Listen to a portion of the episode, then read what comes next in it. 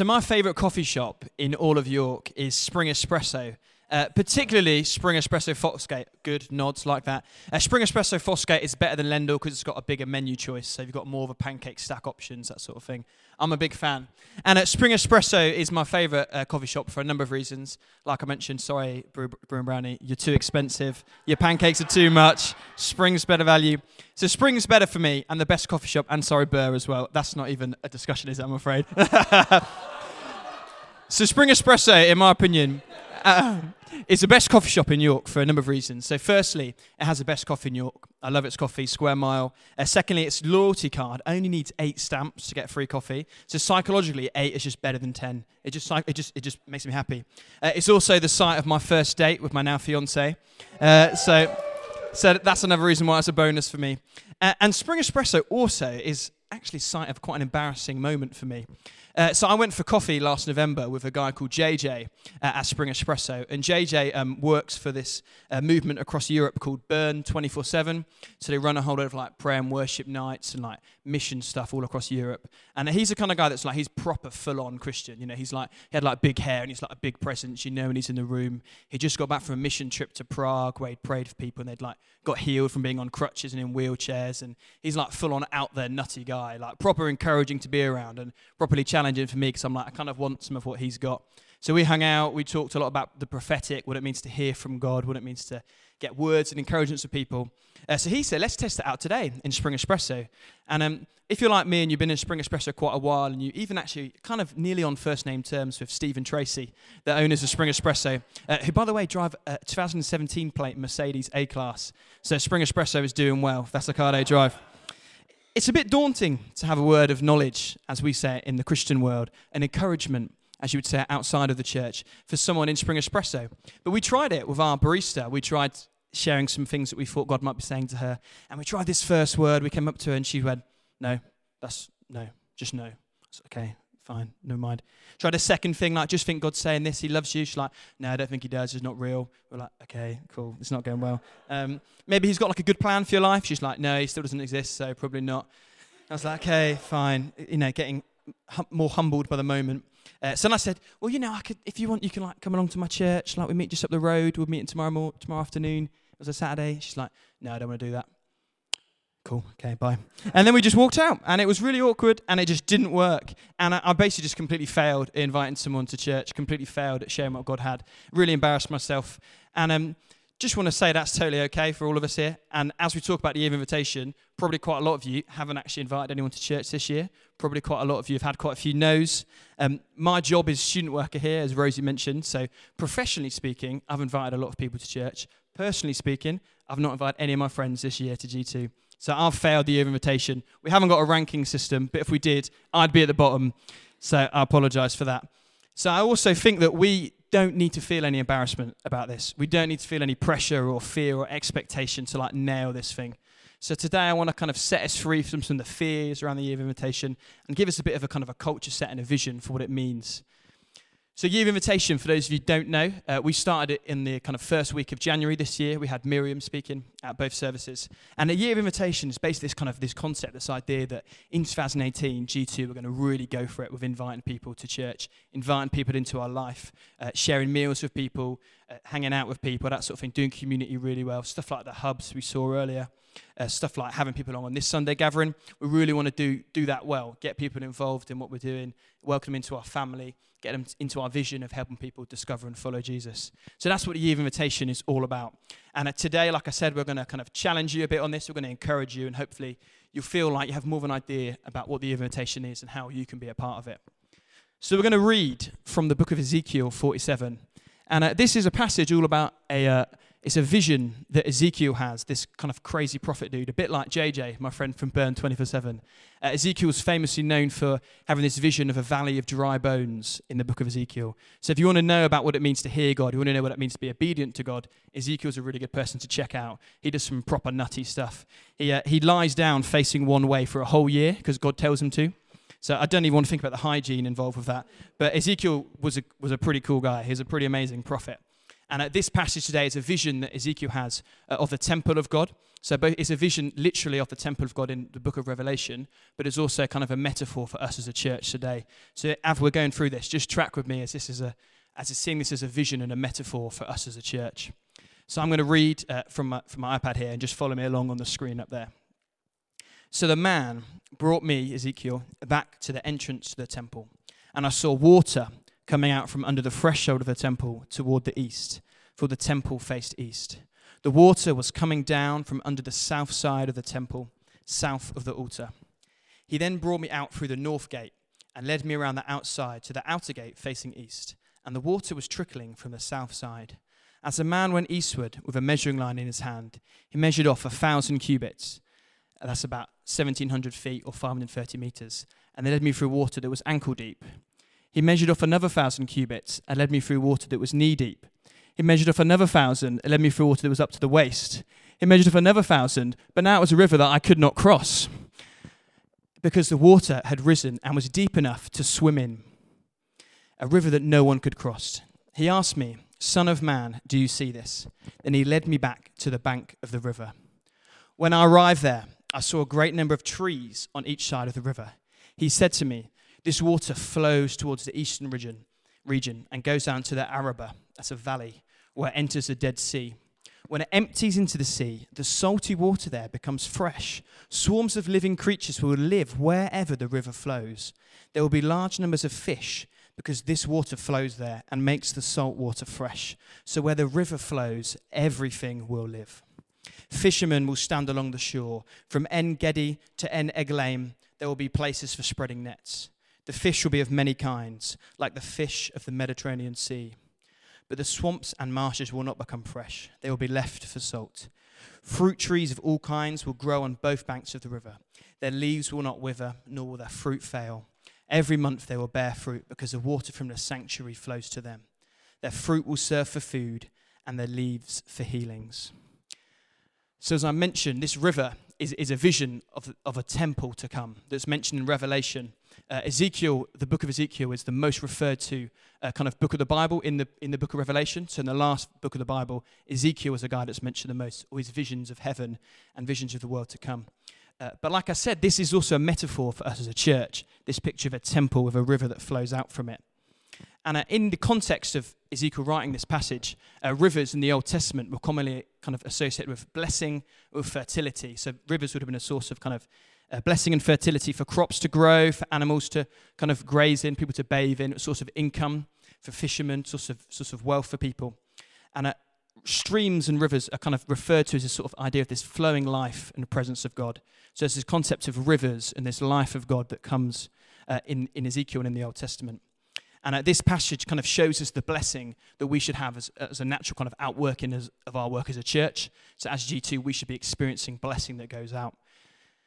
And um, Jesus refers to this passage in uh, John 7. He talks about us as believers, his people that follow him, having rivers of living water, streams of living water uh, that flow from within them.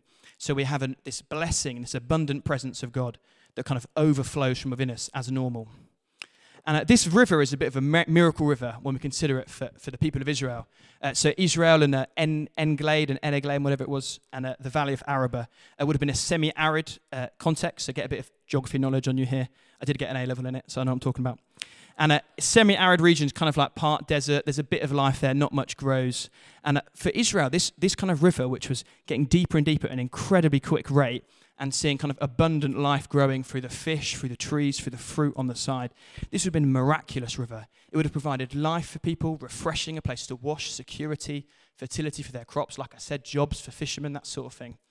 And it's a miraculous river for them in the natural, but also in the spiritual as well. And hydrologically speaking, this river shouldn't it's impossible for a river to increase at the thousand cubits rate that this river does. So it's a, it's a miraculous river in all sense of the word. From a geography standpoint, thank you, A level, and also in a spiritual sense, in this idea of this healing and refreshing that it brings to the people on the shores, to the environment around it.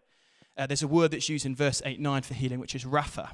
And rapha means to make something healthful, to make something full of health, completely healthy. It's not just like a little bit better, it's completely restored, completely restoring people, completely restoring the environment around it. This river is miraculous, full of blessing, flourishing, and growth. And it's an incredible metaphor for what our church could be. I want you to picture G2, this four walls of the Central Methodist, as being like the temple that we read about at the start of this passage. It's a place of worship, it's a place of real spiritual depth, depth, sorry, uh, awkward. And then um, we like to good to picture ourselves as we kind of go out from this from this temple into this river that we're like the swimmers that go out into the water that we go out far away from G2 and it should be that we have our greatest impact the furthest away from the temple. It should be that as the temple the river that flows from the temple goes further and further out we see the life coming. We see the animals coming alive. We see the trees bearing fruit. We see people in our lives encountering the presence of God through our just being carriers of that, through us being aware of that where we go. This river gets deeper and deeper and brings more and more blessing the further it is from the temple. And this is our vision for G2 in this year of invitation. That the further we get from this building, the further we go out into our lives, the more we should expect to see and experience the presence of God in our lives, our friendships, our families, our workplaces. And this isn't to discredit this church, isn't to discredit the 630, the 345. Uh, I'd like us to see this as like our diving board. So this is like the place that we get prepared, the place where we get encouraged, refreshed to swim out into the river and experience all God has for us. This place where we come equipped on a Sunday and we bring something to share with our community. We get encouraged in friendships here. We have a laugh together. We work out what it means to discover and follow Jesus. That's our vision as a church. This is a sanctuary of rest and a temple of worship where we get to fix our eyes on Jesus and, like I said, discover and follow him. Charles Spurgeon is a, um, a preacher from the 1800s, and uh, he wrote a sermon on the uh, Ezekiel 47 that I was reading this last week. And I'd like you just to kind of, I'm just going to share a bit of what he said in his sermon, because I think this is quite interesting for us thinking about this idea of swimming out into the river. So Charles Spurgeon said, Many people never get beyond that floating period, and they conclude that they are safe, and all is well because they fancy their heads are bobbing above water. But the man who is really taught of God goes on from the floating to the swimming. And swimming is an active exercise. The holy word of God and his gospel are waters to swim in. Many of you know only what it is to float. You're resting in the truth of God for your salvation, but making no advance in heavenly things. Oh, beloved, let us learn to swim in those waters, swim in them. Let us learn to trust God in active exertions for the promotion of his kingdom to trust Him in our endeavors to do good. This year of invitation is about us swimming into all God has for us in the places and spaces we occupy throughout our weeks. In our workplaces and our offices, in our schools and our universities, in our living rooms, around our kitchen tables, and on our social media accounts. The challenge to us as carriers of the presence, as swimmers in this living water, is a pretty high bar. It takes quite a lot to do this and I want to ask you the question. I want to ask myself the question as well. Uh, do our friends, our neighbors, our colleagues, our parents, our followers on social media, our family, the people that we see and spend time with in our everyday lives, do they see us as people that bring life? Do they see us as people that bear fruit? Do they see us as people that they want to be around because we've got something that they want to know? That we've got something that brings encouragement, that brings life to them? In this year of invitation, this idea of bringing stuff out is a lifestyle for us. It's not just something we're just going to do for 2018 and then forget about. It's something that we want to carry on as a church. We want to be passionate about. The influences how we see ourselves, influences how we see our work, our rest time, all that sort of stuff. And as Rosie read earlier, the passage from Matthew 28, uh, Jesus's, uh, some of Jesus' final words to his followers were to go and make disciples of all nations, to help people discover and follow Jesus wherever they are. It's not this idea of coming to us. In the kingdom of God, the version of the definition of invitation that we use is that I'll go to you rather than I get you to come here to me. Obviously, we want to be bringing people to church. Obviously, we want to be inviting people to church. But first and foremost, we've got to go to people. First and foremost, we've got to be people's friends. We've got to spend time with people. And uh, for me, the year of invitation will be most effective when we actually spend time with people, not because we view them as kind of these projects or these targets to rise up the year of invitation rankings, because we actually just want to be friends with people because people are normal and we want to be normal people and we want to spend time with them. The depth of relationship uh, Jesus modeled to us uh, through how he spent time with his followers, through how he spent time with those people that didn't know him, tax collectors and sinners, as the, as the New Testament says. It is an example to us about how we should spend our time. We should be willing to kind of go the extra mile for people, willing to have dinner with people, just share life with people, just do life in a normal way, but aware that we carry this presence of God, that we swim out into the waters and we do these kingdom work aware of what God's doing in us, aware of this presence of God in us. And um, the year invitation so far, Uh, we launched in January, and I've got some stats for us, uh, for the maths geeks among us, myself included in that, uh, just to encourage you about how it's been going, and just actually to say, let's just give ourselves a little pat on the back, because actually it's been amazing what we've seen so far. So here are some stats for you. Uh, we've seen across, across the different ministry areas, so in students, across different services, kids, youth, whatever. Uh, we reckon we've seen 10 people give their lives to Jesus at least this year, which is amazing. Yeah, we had our baptism celebration service every week. We saw eight people uh, get baptized to make a reaffirmation of baptism of vows. And we've got more baptisms on the way. We've got a baptism service at the end of May. And we know of at least three or four that want to want to do that. Uh, Miriam, we sent Miriam out to Middlesbrough at the start of this year. Uh, she's seen people come to faith. She's seen people kind of come to know Jesus in greater depth. And that's as much as part of our success story and our kind of the value of the year of invitation as it is for what happens in New York, because she's part of our community out there in Middlesbrough. Uh, we've given away about 70 of those welcome packs that Rosie mentioned. So we've had about out maybe 60, 70 new people in 2018 alone. So we've only met for like 10, 12 weeks in 2018. So that's pretty good, isn't it? I'm pretty happy about that. And uh, we've also seen this kind of increased sense of the uh, presence of God and increased kind of like healings and sort of miraculous stuff happening on a Sunday. So if you remember in the Elijah series, we had a, like a message about healing and about like God providing miraculous stuff for us. And we've seen more and more of that on Sundays as well which is really, really encouraging. And uh, what was interesting for me when I was thinking about these stats, when I was reflecting on them the other day, is that uh, these stats, these numbers, uh, f- largely speaking, these, are, these aren't numbers, these are people's friends. So these are people that have kind of come to G2 off the back of like genuine friendship and like real depth of connection. So it's not been someone that we've sort of gone off the street and grabbed them in here and like forced them to convert or, whatever. These are people that have actually, we've done, people in this community have done life with, have hung out with, have spent time with, have got to know, have understood more and more. It's where the river of life has flowed furthest from the temple that we've seen these people coming in. And for us as a community, this should be our new normal. We should expect to see this sort of thing. We should expect this to be our lifestyle, that we're willing to go out beyond these walls, that we're willing to spend time with people. I've been really encouraged uh, by the story of uh, Hugh. Some of you guys will know Hugh's a second year student here. And uh, last year, Hugh and a bunch of guys, Jesse, Matt, and Sammy uh, from G2, went on this thing called Escape and Pray, uh, which some of you will have heard of, some of you will have been on. And Escape and Pray, for those who don't know, is this thing that the student mission charity Fusion, who I also work for three days a week, uh, organise, where we basically, uh, people pay a certain number of money and uh, give us a, uh, give us give Fusion their passport details, and Fusion book them plane tickets to a mystery European destination, uh, which they find out when they get to the airport. So they go to this city for 48 hours, and they get to pray and bless the city they're in, and kind of just experience all that God has. So it's a pretty nutty faith adventure, a pilgrimage to a foreign city.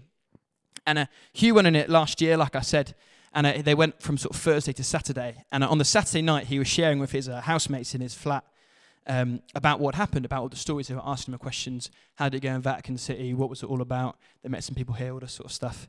And um, he finished telling the story at the end of it. Uh, three of his flatmates said to him, Hugh, this is amazing. I love this. They were like, kind of, can I like maybe come to church with you tomorrow? Can I, can, can I come to G2 tomorrow? Because th- this sounds pretty, I kind of want to be a part of that. Bit of FOMO. They wanted to be a part of what God was doing. They want to be a part of this story. And that's how we should see uh, this church. That's how we should see following Jesus, being a Christian. We should be, expect to see people inviting themselves because it's exciting to be here. It's a joyful place to be here. It's full of hope, full of life, full of blessing. And the year of invitation should mean that we see people inviting themselves to church. That should be the dream that we hope for. That should be the reality that we long for because what we've got going on here is amazing because the God we serve, the God we follow, is up to something, is doing something here. In Christianity, following Jesus isn't just a ticket to heaven. It isn't just a stamp your name on some book and spend, uh, spend your heaven in the clouds rather than that fiery bit they talk about. Uh, it's not just a ticket to heaven, it's an invitation to see and experience heaven here on earth. To experience all that God has for us here, to see healing and blessing, to see fullness of life, to see abundance of blessing, to see hope where a word feels hopeless, to see freedom where a word feels painful, security where a word feels fearful. And I want to kind of, as we end today, I want to acknowledge that uh, this whole concept of invitation, uh, for some of us, will be really scary. Because some of us are like, I don't even know if I'm sure about this Jesus guy yet. Some of us will be like, I've asked a million people and they never want to come to church. I've asked a million people to, to be my friends. They actually might not have been my friends. There might be a lot of fear for us in this. And there might be a lot of kind of worry that we'll get it wrong or that we'll be embarrassed somewhere. And I just want to just say that's totally okay if that's you, but you don't need to feel that way. You don't need to be scared about what might happen. You don't need to feel like you've got to prove yourself to anyone. You don't need to feel like your value as a human is determined about how well you do with a year of invitation, about how many people you bring to church, or how up for it you are when you come on a Sunday. It's not about that at all. It's about us learning to swim in the water. So it's an active decision, swimming, but it's about trusting God, going with the flow, going with the river where He leads us. And the bar for this is high. The bar for the invitation is high, but the grace of God for us is so much higher than the bar that we set ourselves. So we're going to uh, invite the band up and, and sing a few songs uh, in, in reflection and kind of sing some truths about who God is and, and think about some things. And I'd like to encourage you, just as we, as, as we sing, to maybe visualize the, the, the people and places at which you find yourself in your week, uh, the people that you come across in your workplaces, your uni, your coffee shops, around your kitchen table who you have for dinner. Um, who could it be that you need to be kind of making more of an intentional effort with in the weeks and months to come? Or if you actually can't think of anyone, ask God for someone's name or face to pop into your head, and probably someone will. Um, as we worship God, let's stand together and I'll pray for us now.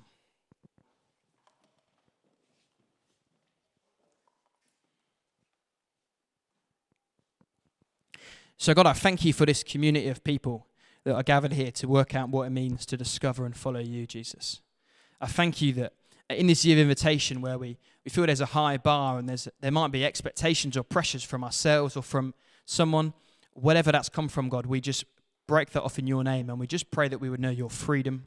We would know the grace that you have for us. It is so sufficient and so vast. And Jesus, as we worship you now, as we fix our eyes on you, would you give us some of the faces and names that we need to be spending time with, some of the people we need to be inviting into this community, that we need to be willing to go to, to spend time with, to reach out to, to encourage, to be the people that swim out into the river and take the blessing of, of your temple as far as it will go out. So, God, would you equip us to be your, your people, your people that swim out far from here and that are gathered together in your community of encouragement and of blessing, God. Amen.